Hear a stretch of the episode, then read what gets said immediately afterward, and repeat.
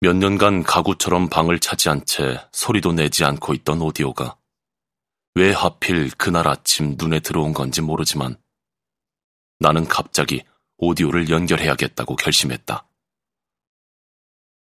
새삼스럽게 방 안을 둘러보았다. 174cm의 내가 누우면 발이 삐죽 나오는 1인용 회색묘와 딸이 쓰던 분홍색 차렵이불. 그리고 목 디스크 환자용 경추 베개가 1년 내내 퍼져 있는 방 안은 여유 공간이라곤 손바닥만한 틈도 찾아볼 수 없었다.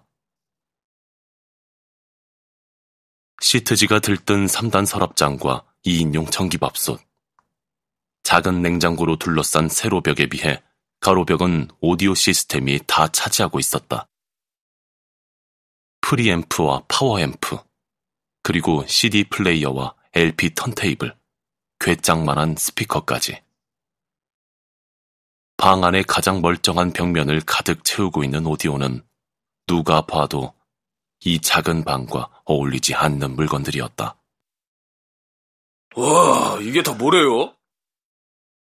이 방으로 이사 올 때 짐을 실으러 온 용달 기사가 쌓아놓은 오디오 세트를 보고 나를 다시 쳐다보며 내뱉은 말이었다. 묵묵부답의 내 완강한 태도에 짧은 한숨을 내쉰 그는 하나하나 담요를 둘러 이 옹색한 방에 조심스럽게 옮겨주었다. 이사 비용을 받은 후에도 좀처럼 나갈 생각을 하지 않더니 혼잣말처럼 중얼거렸다. 에휴, 팔면 제법 돈이 될 것 같은데. 이사 비용을 5만 원이나 깎은 내 잘못이었다. 그의 시선이 짙은 밤색에 흠 하나 없고 그릴까지 완벽한 빈티지 스피커에 꽂혀 있었다. 유난히 크고 묵직한 스피커였다. 그가 돌아간 후 나는 오디오 케이블과 스피커 선들을 연결할 생각도 하지 않고 모두 한데 모아 서랍장 맨 아래 칸에 모아두었다. 서랍이 가득 차고 넘쳐 한참 동안 정리한 후에야 겨우 들어갔다. 내가 가진 유일한 재산이었다. 아니, 오디오를 값으로 따진다는 건 내겐 불경한 일이었다.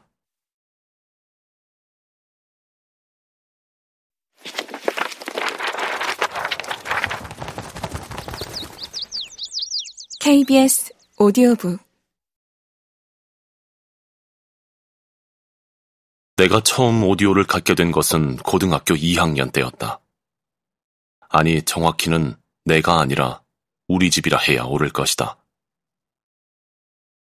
집에 처음 들인 오디오니 우리 집 것이었지만 아무려나 나는 내 오디오라 불렀다.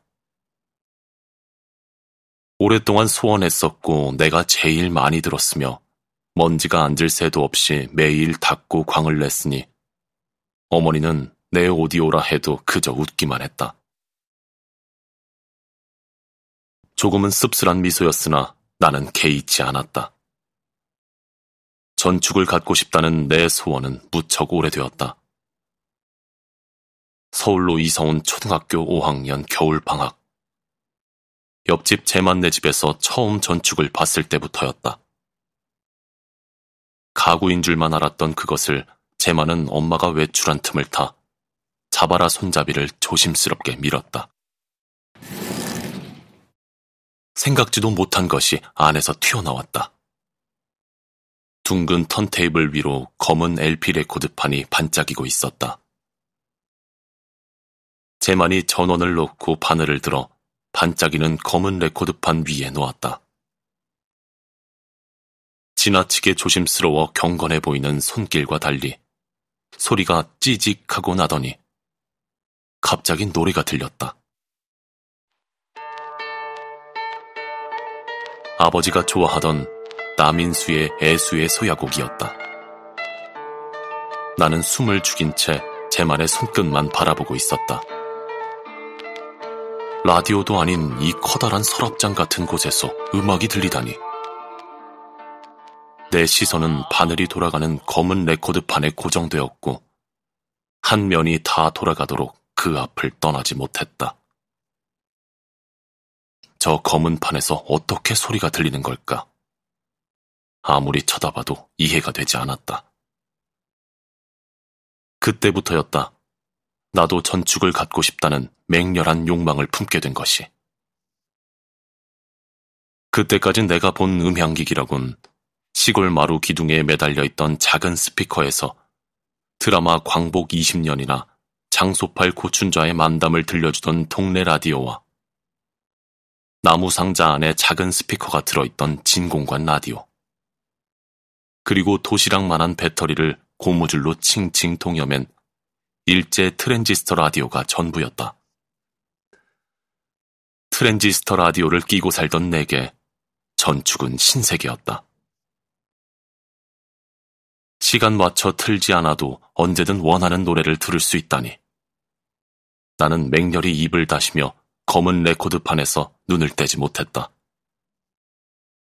검고 반짝이는 레코드판은 끝나지 않을 듯이 계속 돌았고, 가는 바늘엔 먼지들이 솜털처럼 뭉쳤지만 노래는 끊이지 않았다. 무슨 노래가 나오고 있는지 신경 쓸 새도 없이 나는 쉬지 않고 돌아가는 레코드판만 바라보았다. 마른 침을 자꾸 삼켜서 더 목이 말랐다. 밖에서 딱지치기 결승전을 하자는 제만의 성화에도 나는 꼼짝하지 않았다. 외출해서 돌아온 그의 엄마가 마음대로 전축을 켰다고 야단칠 때까지 무릎을 꿇고 미동도 하지 않았다.